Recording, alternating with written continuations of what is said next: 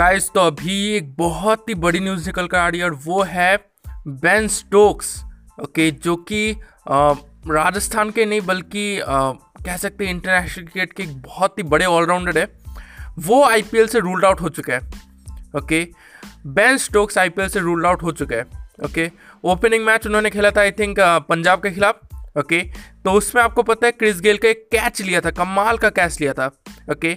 लेकिन कैच के बाद मतलब उन्हें अपने हाथ में डिस्कम्फर्ट लगा थोड़ा सा राइट लेकिन उसके बाद वो आपको पता है कि बैटिंग भी करना है राइट तो मतलब आप कह सकते हैं डिस्कम्फर्ट लगा और अभी पता चल रहा है कि अ, मतलब उनके हाथ में इंजरी जो है वो मतलब एक फ्रैक्चर है मतलब हाथ अ, कह लीजिए टूट चुका है राइट तो मतलब ऐसा रिपोर्ट्स आ रही है कि अ, मतलब फ्रैक्चर है।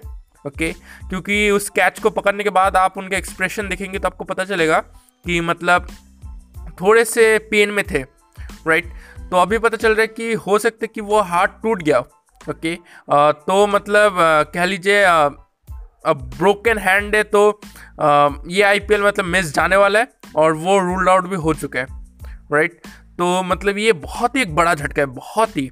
ओके क्योंकि राजस्थान की टीम में Ben Stokes as a I think मतलब as a all rounder plus as a batsman okay दोनों की तरह से मतलब दोनों की तरफ़ से मतलब टॉप क्लास परफॉर्मेंस देते हैं राइट right. पहला मैच उतना अच्छा गया नहीं, लेकिन जैसे जैसे वो टूर्नामेंट खेलते, वो और भी अच्छे होते हैं राइट उनका परफॉर्मेंस और भी सामने आता राइट right. लेकिन अभी वो टूर्नामेंट से रूल्ड आउट हो चुका है तो ये बहुत ही एक बड़ा झटका है ओके? मतलब आप समझ पा रहे होंगे, बेन स्टोक्स मतलब उन मतलब टॉप क्लास ऑलराउंडर्स में गिने जाते हैं राइट तो उनका आईपीएल ना खेलना, ये बहुत एक बड़ा झटका है राजस्थान रॉयल्स के लिए, ओके?